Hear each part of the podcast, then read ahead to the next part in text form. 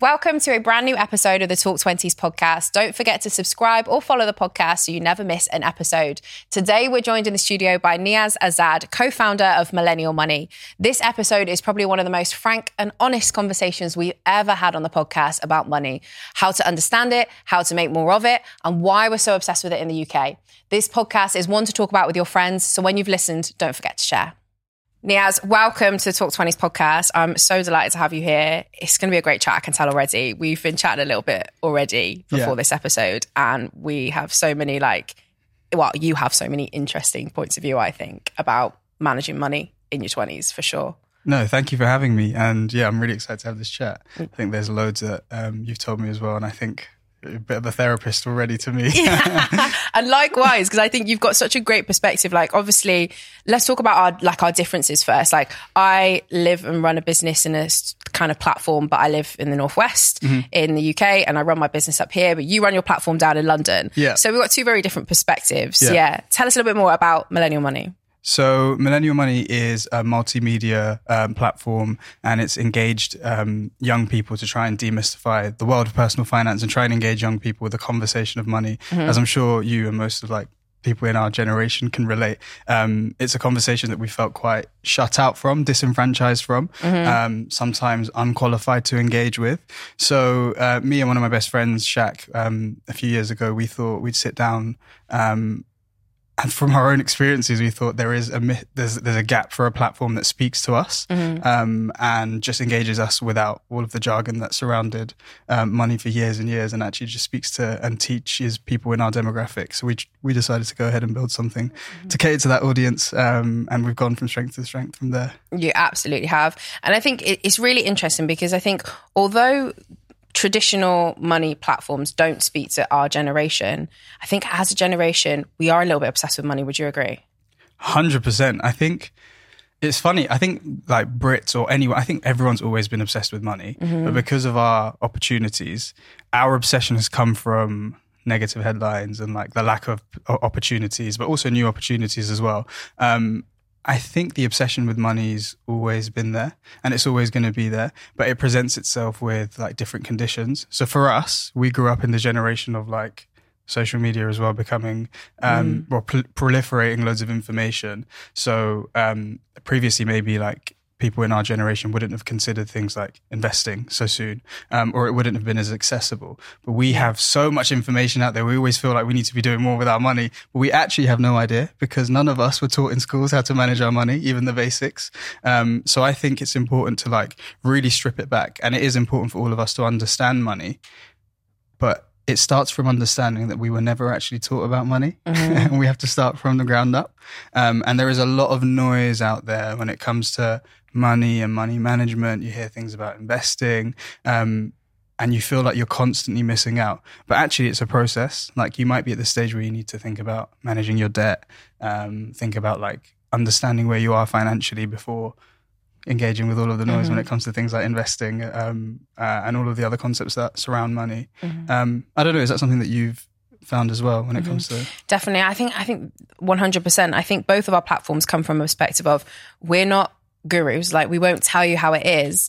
Like, you know, we, we're not here necessarily to teach you, but we will provide you with the opportunity to ask questions, yeah. you know, um, go away and like learn, and we'll give you different people's perspectives. It's a platform to be able to do that, I think, because, you know, we're going through this change just yeah, as yeah. much as anyone else. But I think it's helpful to kind of, I think, I think people find that real as well, because I think, you know, the likes of like, I don't know, Money Saving Expert and stuff like that is is super, super helpful, but we're a different generation to that. Yeah, exactly. And we've got such different opportunities mm-hmm. and different conditions. And I'm so happy that you said that we're not gurus. And I think that's what I love about what you've built as well, uh, in that your story is quite relatable. Mm-hmm. And like people look at you and like, wait, she's actually got uh, similar experiences to me.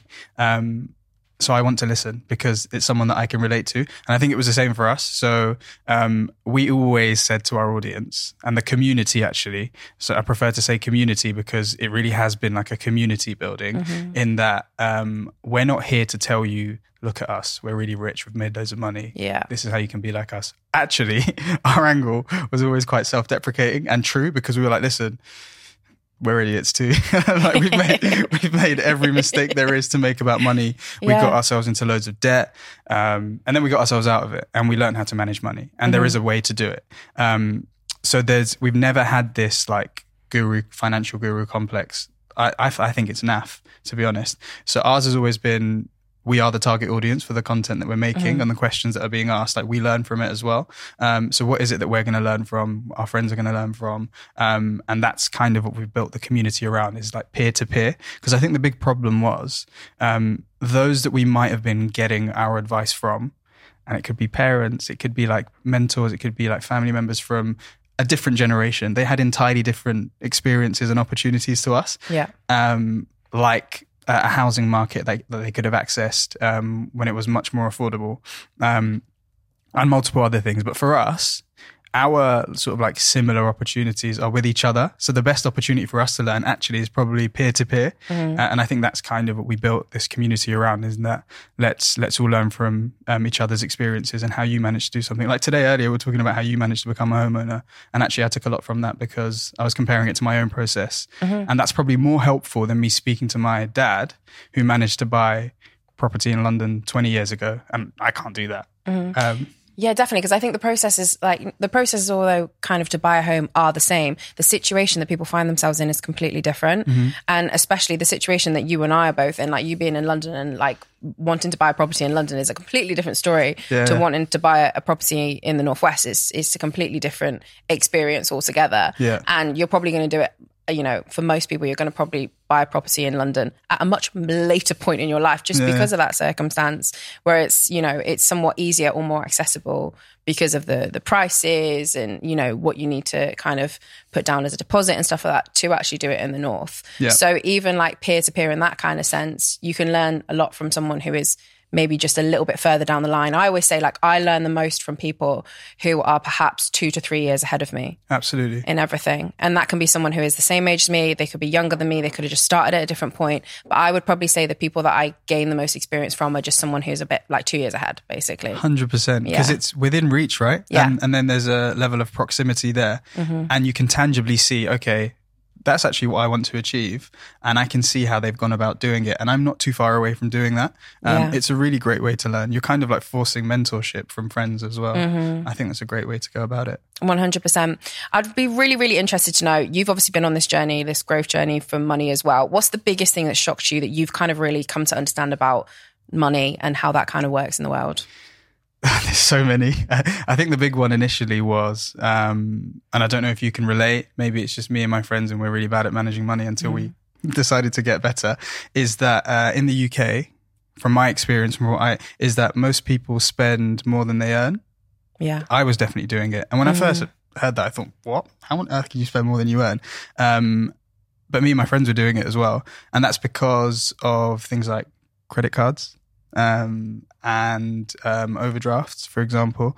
Um, and I think it gives, especially if you have a job and if you have um, reliable income, sometimes you don't even realize that you're doing it because you're spending on your credit card, you're spending um, borrowed money, and then you're you're just like, okay, I'm going to just wipe this away at the end of the month. I can afford to do this. Mm-hmm. You probably can't, to be honest, because I think what's I think the last few years have shown us is that there is no such thing as an entirely reliable income.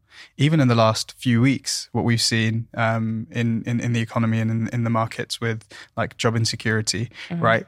You don't know how long you're going to have that job for. So you might find yourself in a position where you've racked up some debt expecting to pay it off um, and not being able to. And then you're, you're saddled with that debt, right? Mm-hmm. Um, but I think that's something that a lot of people in the, U- I think in Western, like, developed economies, actually, a lot of people find themselves in that trap, in that they might not realize that they're spending more than they earn.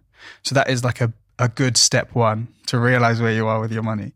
Um, and a really good, and it seems really simple, like a step to take is to make sure that you start spending less than you earn. And mm-hmm. actually that will set you or set the foundations for your, for your financial future.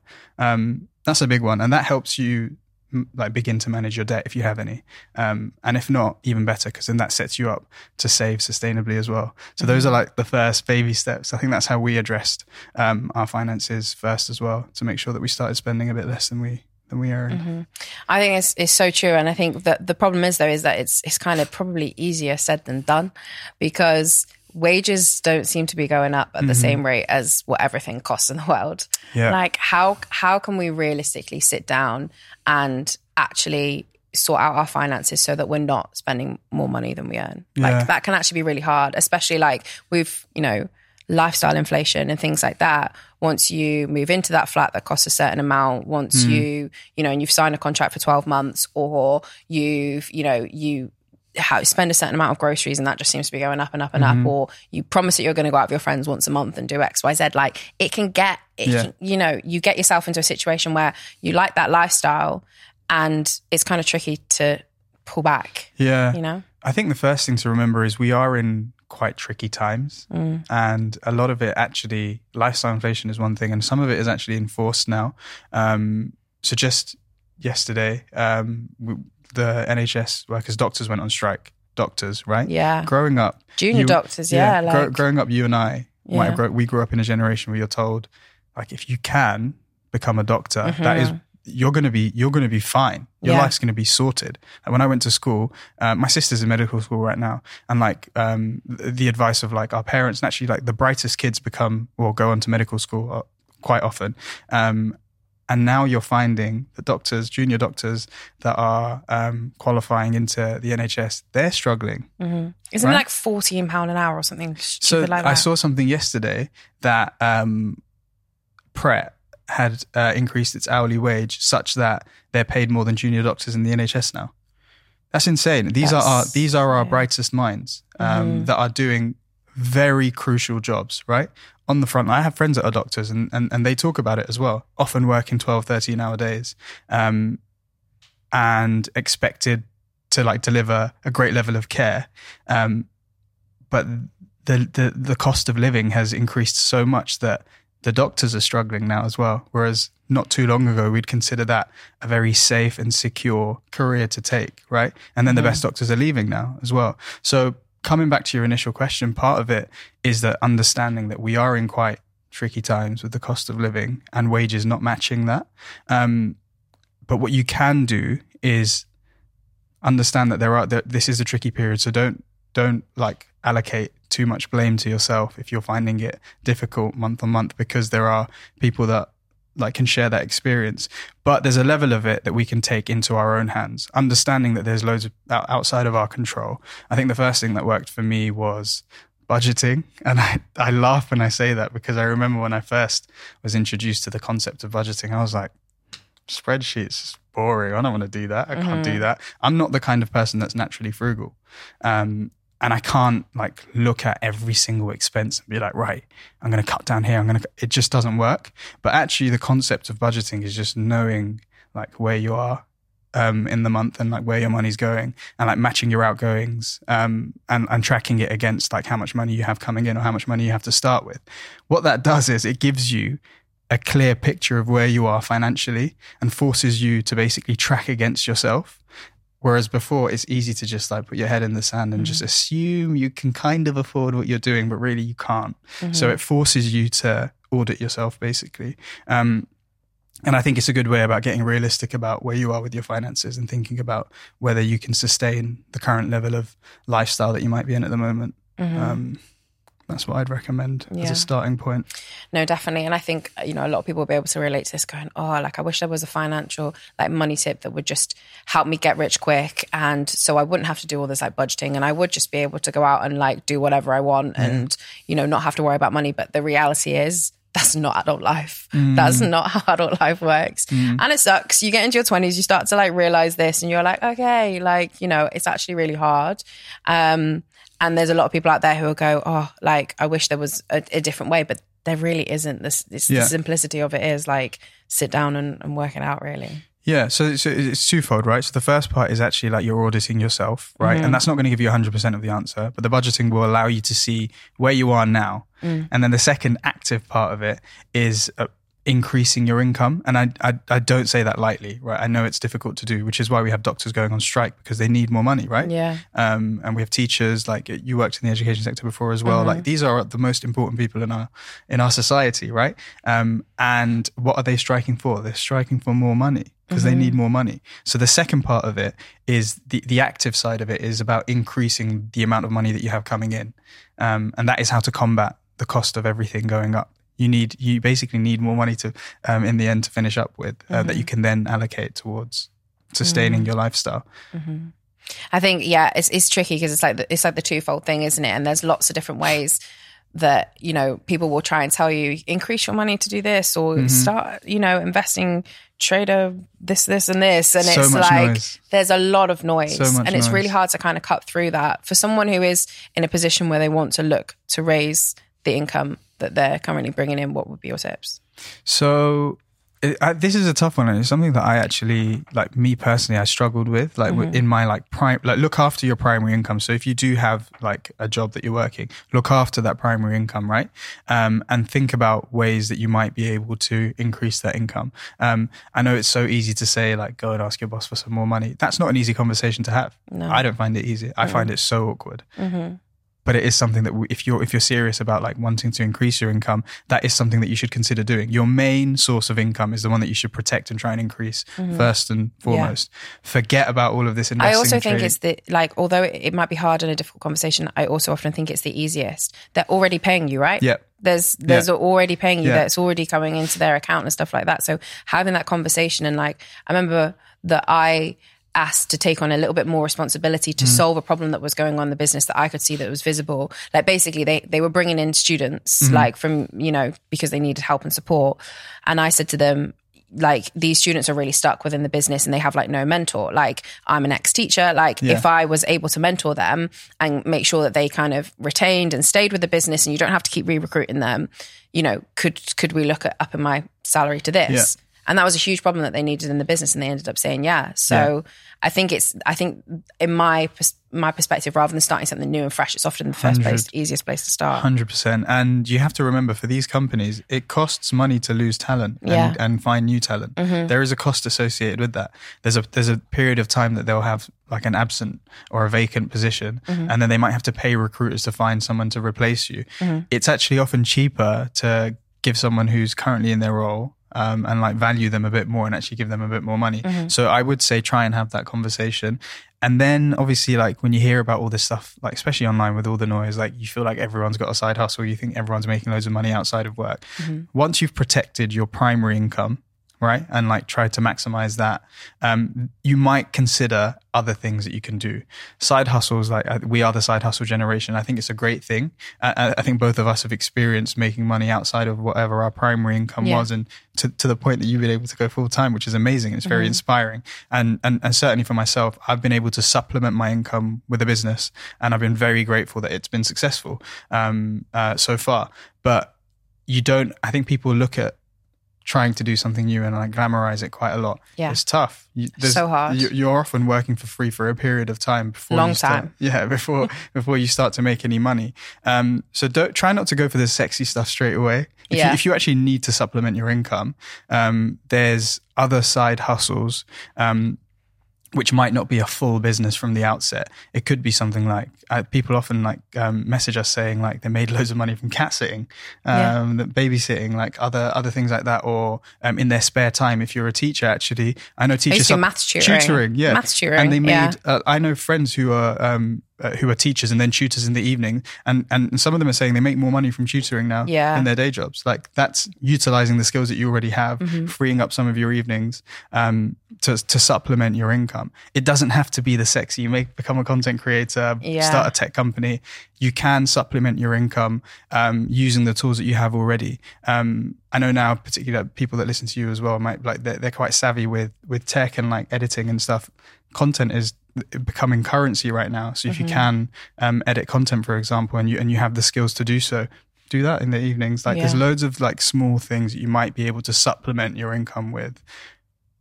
But look at protecting your primary one first, and then mm-hmm. find ways to supplement it. And then obviously, I'm not gonna like cast aside how rewarding doing something sexier and harder is, because we've seen like the benefits of it as mm-hmm. well, which is amazing, right? Uh, yeah. And there's non-financial, non-tangible benefits of that as well. But you have to be prepared that that takes a lot of energy and a lot of time, but it can be massively rewarding as well. So there are ways. where are you storing your savings right now? Just a quick one from our sponsor, Zopa Bank, home of the Smart Saver account. Zopa Smart Saver lets you save in different pots at different interest rates, depending on the notice period you choose to access your savings. The bigger the notice period on your pots, the bigger the interest rate. To find out more about the Zopa Smart Saver, download the Zopa app. We need to tell you that boosted interest pots are subject to a notice period, the longest of which is ninety-five days for the highest interest rate. You need to save a minimum of one pound, and the interest is paid monthly and is subject to variation. I think our generation has loads of opportunity, different opportunity to previous generations because mm-hmm. of the advent of the internet, social media, technology, which previously wasn't there. Mm-hmm. And I think I think the other thing that's what's difficult about necessarily what we do is that we're kind of, kind of paving a new path that hasn't been paved before, mm-hmm. which, you know, requires a lot of like, you have to be quite, you know, okay, we're taking risks yeah. and kind of, you know, you have to look at what's trending quite a lot of the time, and you have to kind of be able to prepare to go, I'm going to go all in this, all in on this. Mm-hmm. And it might not work out in the way that I've hoped, but I can see all the trends pointing in like this direction. And that's why, but that is actually quite a scary thing to do day in, day out. Like, you one hundred percent. know, because I think, yeah, I find that part of it quite tough, I think. one hundred percent yeah. because there's a security in knowing like what's been paved out for you already. Yeah. And um, that security can be quite comfortable, mm-hmm. right? And that's why there's like high risk, high reward. Um, and I think that's why they're always intrinsically linked, because th- there is a greater level of risk in you trying to do something for yourself and build your own platform. But the reward is far higher than if you had remained in your previous role, mm-hmm. right? Um, and I, this is a concept that goes with people that look at investing and money management as well. Your risk appetite is very individual, and whatever you decide to do should be commensurate to your own appetite for risk, mm. right? So if you're someone who has quite a high appetite for risk, you're not going to be phased if you go months where you're not making much money, but deciding on this like dream that you have that you're trying to, or this passion that you're trying to follow. If you're someone who doesn't make money for a month, which doing like, or building something like we've built or platforms that we've built, there are times where you might not, or invoices might not land, right? Yeah. Um, or if you're if you're running your own business and uh, you run into any of those periods, you'll be really phased if you're if you're not ready. If you're if you're if you're not, or if you're really risk averse, it might not be for you. So mm. I think that's that's definitely something. I still struggle consider. with that. I think it's really hard. And even if, you know, I would say I'm quite good with risk, mm. but like that that doesn't mean that it's easy breezy. Like it's definitely really not. not. Like I think that thing, you know, especially with like, you know, someone paying saying they're going to pay you at a certain point doesn't mean they actually will. Oh my God. And so not planning for that like is is super super hard and mm. can put so much pressure on, you know, I have an like employee and yeah. like, you know, stuff like that. There's a whole knock-on effect that one hundred percent. That kind of has to have, and it's a lot to carry on your shoulders like one hundred percent. At one point in time. Um so yeah, I can I can totally totally see that. And I think I, I, that's why I liked your point of like protect your primary income mm. and like only when your primary income switches to something else, that's when you can kind of make the switch basically. A hundred percent. And I think I'm speaking from a position of privilege, which I understand. Yeah. It takes a lot out of me, but I'm, I'm doing two things, right? I've still got my primary income mm-hmm. um, and I've Build, building my business, and we have like people, and we've grown our team, and we have people that we need to think about paying for as well. Mm. Um, so I know there's been instances where like late invoices, they kill, man. I, yeah. I, I always watch stuff about other creators. We had one which was delayed for four months and it was quite a big invoice. Mm-hmm. And I was like, I'm going to have to pay out of my own like savings yeah. to like sustain us um, because we were relying on this massive invoice to come in and like pay for a few things. Mm-hmm. Right. And that can be quite nervy, yeah. right? It can be quite really techy. nervy. Yeah. Um, we know it's going to be fine, but actually I found out I worked on a project actually um, like on a secondment at work, and one of the biggest reasons that uh, or one of the biggest things that small to medium businesses struggle with is late payment of fees, mm-hmm. which is late payment of invoices, because a lot of the time what you're finding is that um, big companies, corporations, like the, the big fish, they take the mick basically yeah. when it's smaller businesses mm-hmm. and they'll just delay paying invoices, sometimes not pay them at all. Um, and it sinks companies mm-hmm. and there's no real recourse because a small business can't run long enough to take it to court and try and win back the money. Um, they'll sink by the time like anything happens, or, or they're trying to go around doing that. So it is a big problem.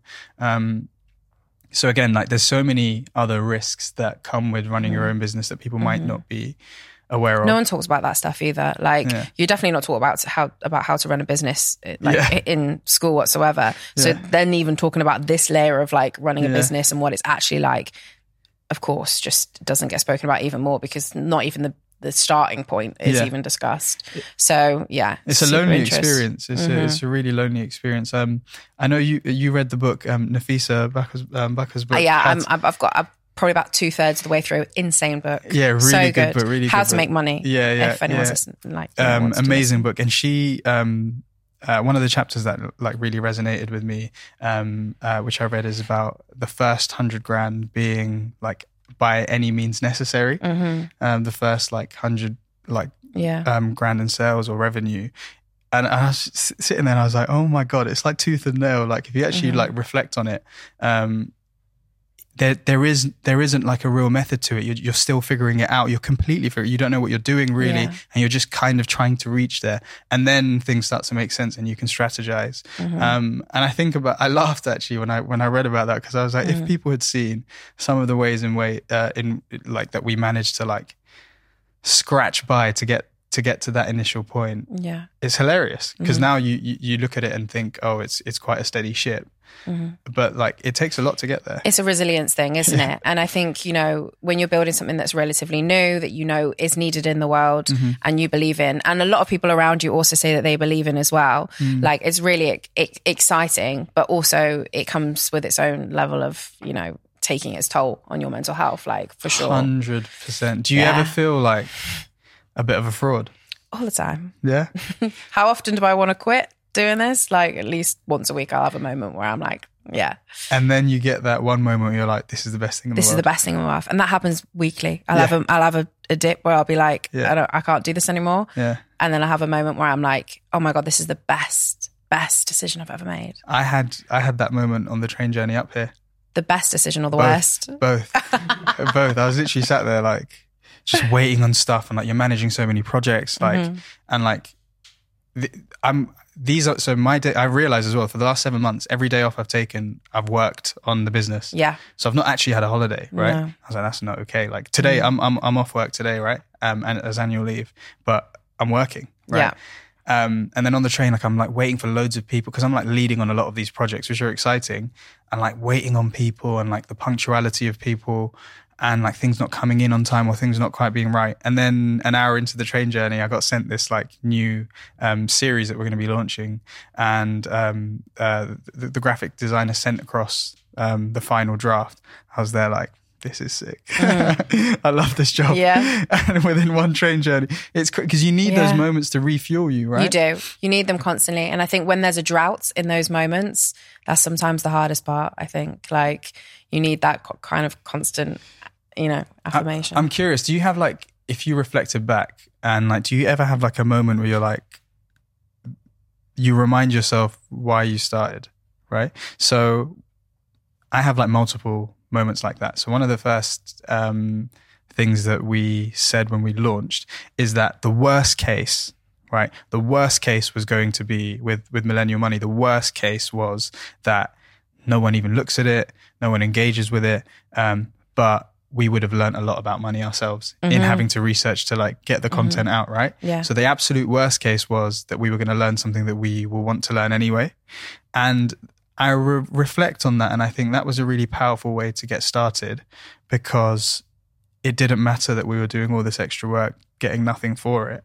Uh, I, it felt fun. Like I felt like I had a purpose because I was like learning something and then just like putting it out into the world. Mm-hmm. And, and that obviously changes over time, but it was like a small, I don't know, moral compass or small sort of like compass that like set us on our way um, in thinking, well, the, the, the worst thing that's going to happen is that you will have learned something new. Mm-hmm. I completely relate to that, one hundred percent. It's actually weird because just got literally back from a trip to Paris, like literally last night. And this is going to sound so cringy, but I was literally like stood on the second floor of like the Eiffel Tower, like just looking out everything, just g- genuinely having deep thoughts about like, you know, life and yeah. all of that kind of stuff. And I was like, I was thinking, I was like, wow, like I'm not, it's not the business that I'm necessarily proud of, but it's like the person that I've become as a result of doing the business that I'm super proud of. You should be. Like I I remember like thinking in my early twenties that I, I didn't really enjoy, I didn't enjoy much about life. I didn't enjoy what I was doing. I didn't like really who I was. I didn't like who I really like surrounded myself with. I didn't like where I lived. And there's a lot of things that I used to really beat myself up for. And then I had this kind of bit of like a realization where I was like, actually, I was like, I really love literally nearly everything that's going on in my life. I'm so yeah. grateful that this is my life. And like, I'm really happy with the person that I'm becoming. And I think it's a result of like spending time with the likes of yourself and other amazing mm. people who come onto the podcast and, you know, sharing perspective and sharing opinions. It's, it's, it's shaped me into a, a far better person as a result of kind of listening to people and having this privilege of sitting opposite so many amazing young people. And you're doing an amazing job. Like, and it, you should be proud of like who you're becoming. And that's actually like a really Um, lovely message. I think um, a lot of people sit there and if you reflect on that, you think I'm probably living through a lot of like the hopes and dreams that I once had, mm. but because it's so relentless, like we're sort of just like going on and we're moving forward, we're moving forward. We don't take time to pause and like take stock yeah. of like what you've managed to do, mm-hmm. right? Like when you first launched Talk Twenties, like did you think that you'd be here? Like in, Absolutely in, not. You know, like, yeah. and again, like when you get to those periods where you're feeling a bit burnt out, where you're feeling, where you're sort of like experiencing the loneliness of being a founder and running a business, um, it's easier said than done, but it is nice to sort of like stop and be like, wow, like I'd never even hoped that this would happen mm-hmm. at, at some point, right? And I'm living through some of those like hopes and dreams right now. Um, and it, it allows you to reset. It doesn't make things easier, but it does allow you to reset. And I think one of the things I was referring to earlier is the intangible, non-financial benefits of doing something like building a business and putting yourself out there is the, is the people that you get to meet, the relationships that you get to build. Yeah.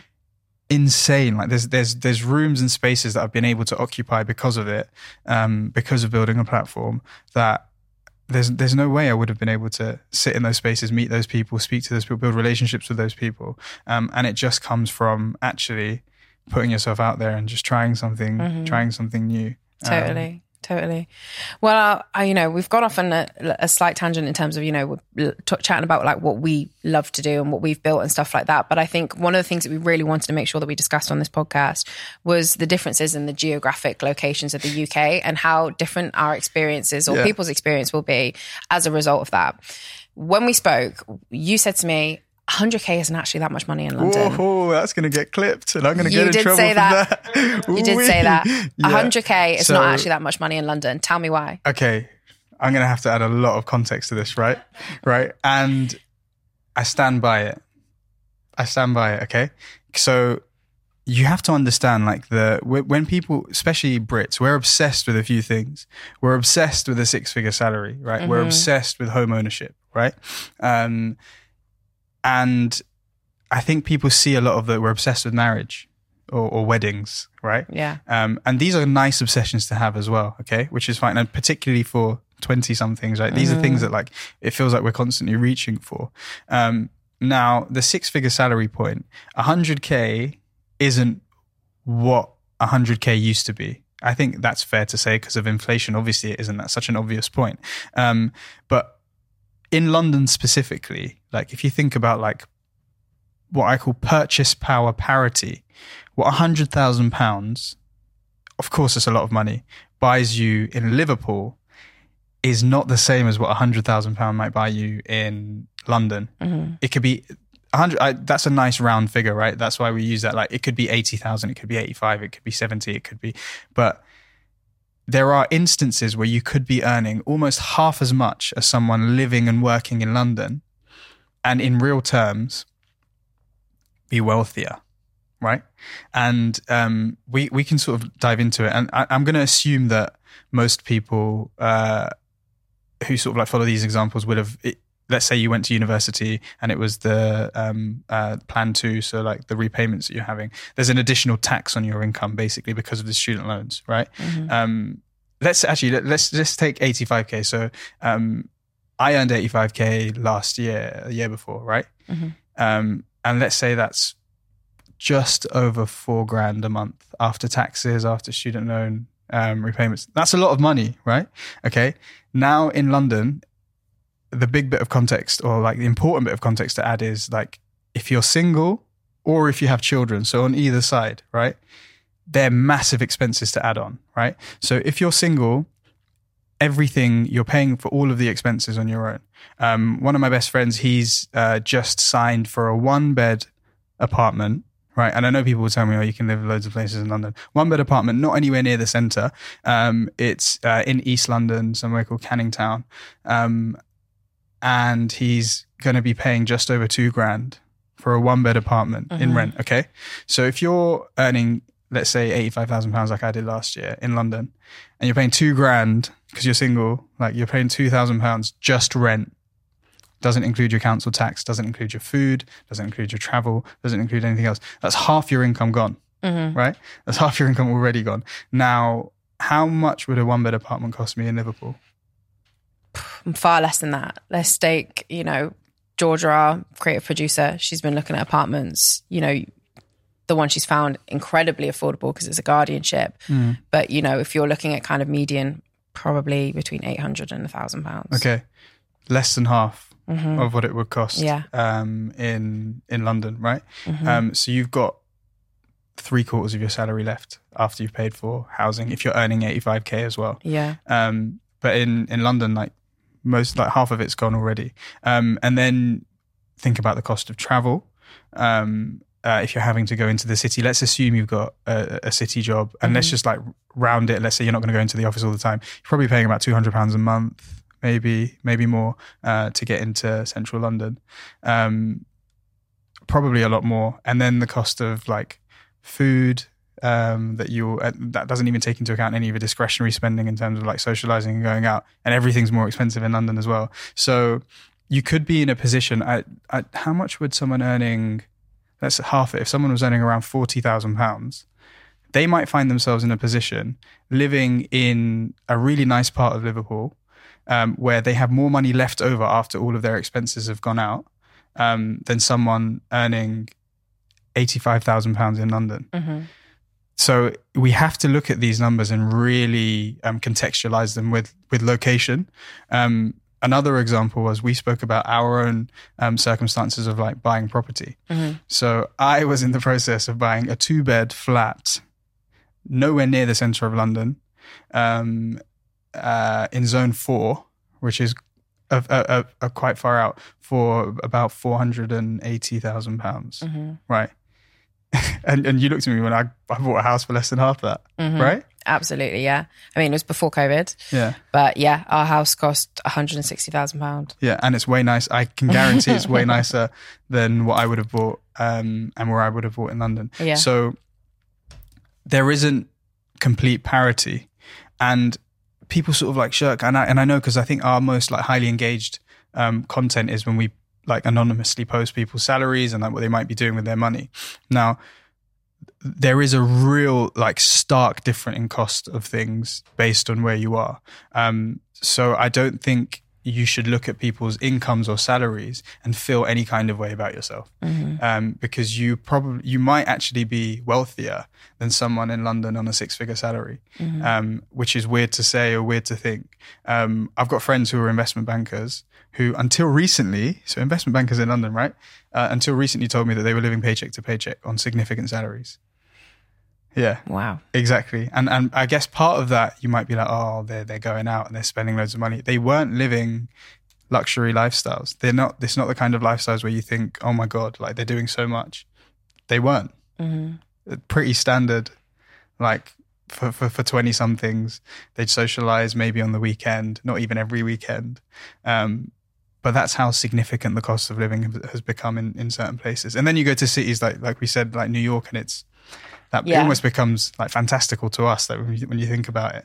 Mm-hmm. But all of that to say, when I go viral for saying one hundred K isn't that much, um, all of that to say is that if you, um, depending on your circumstances, um, those and depending on where you are, those salaries don't get you as far as you might perceive um it to get you, because mm-hmm. uh, the other side of it, we, we, we, which we didn't touch on, is um, which a load of my colleagues tell me about, is um, uh, childcare and how expensive childcare is.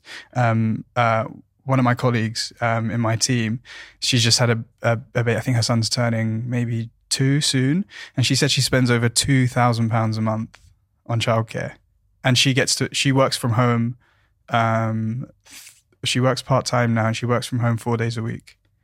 Um, but she has to spend two thousand pounds. Wow. It's like it's another mortgage, isn't it? Or exactly. And she said, yeah, that's... Yeah. So so there, there's another side of it that we don't consider. Mm-hmm. Um, so a lot of people that you, again, that's why I don't think it's helpful to look at people's salaries and feel any type of way about mm-hmm. yourself, because um, you have to really consider their circumstances. Um, and I, I think quite often you might find yourself in a more privileged position than someone mm-hmm. in the big smoke earning one hundred K plus. Mm-hmm. one hundred percent. I think I think the whole thing to, to summarise the conversation is that if you are feeling the pinch as a twenty-something right now, you are not alone. There are so one hundred percent. Many people who feel, you know, the effects of all of this conversation, and, you know, it, it's pretty normal to be feeling like that, even though you might be feeling alone. That's the whole point of Talk Twenties, is to kind of normalise those conversations. one hundred percent. one hundred percent. So, yeah. Yeah. And I think the big thing that helps is actually just like speaking to someone about it. Yeah. And it will make you realise that you're you're not alone in your experience. Mm-hmm. um, and and and just just before we move on, that's actually how Millennial Money was launched. So Shaq and I, like, we were always like we always benchmarked ourselves against each other, like best mates from uni, um, and we were always in like similar tracks, like earning similar amounts and and, and sort, sort of like similar career trajectories. And I think we were both struggling with debt, right? But we didn't really tell each other, and it was just like, oh, bro, like like I'm I've just got a pay rise, but I'm in more debt. And mm. he was like, what, you too? Like, it was that kind of moment of like, oh my God, like we can actually share in this experience. And it really, like, uh, well-being wise, it was amazing, because you're like, oh my God, it's not just me in this position. And it really helps. Mm-hmm. Um, and more often than not, a lot of these experiences, certainly with your finances that you might be having, you're definitely not alone. Mm-hmm. You're definitely not alone. Definitely not. Um, one of the things we love to talk about on the podcast is the fact that, like, even though you have done so much work with Millennial Money and you feel like you're in a really good place with your finances, nobody's perfect. Mm-hmm. And everybody is still trying to work on something. For you, what's that thing that you're trying to get better at yourself right now? With with money or? With anything in your twenties. Like, it's a um, roller coaster, right? Yeah. I th- I think I need to get uh, better at just communicating my capacity. Mm-hmm. Um, I think I've got used to just saying, yes, yeah, I'll do that. Of course I can do that. Yeah, of course. Like, and just taking on so much that I just routinely burn myself out. Um, and I don't think I'm that good at delegating yet. I'm I'm trying to learn, right? Because you can't, you can't do everything on your own and then still have time for yourself. And like I was saying to you earlier, like, it's March twenty twenty-three. My plan this year was to travel quite a bit. I haven't left the country yet. And then I look back at the last time I, and I love traveling. Um, and I was like, what have I been doing in that time? Because I feel like I've done a lot and I've just been working. Mm-hmm. And like not having any, like not having any novel experience, you, time just escapes you. And you you look back and you're like, what have I, what have I done? And I think I need to get better at pausing. Yeah. And actually being like, well, this isn't going away. Because you're only in your twenties once, right? Yeah, man. Well, yeah. I, I don't have long left in my twenties as well. So um, you got to enjoy it. Yeah. So I think certainly for me, I think I need to get better at like communicating how I'm actually like doing with myself, first of all, and then with other people, and like not mm-hmm. being scared to be like, yo, can, can someone help me, please? Mm-hmm.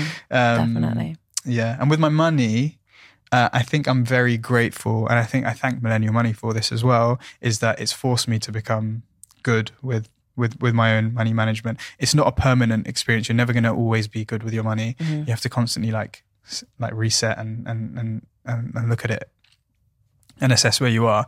But currently I'm like grateful that's something that I don't have to worry about. And I know that it is a cause for a lot of anxiety for a lot of people, because I was the same.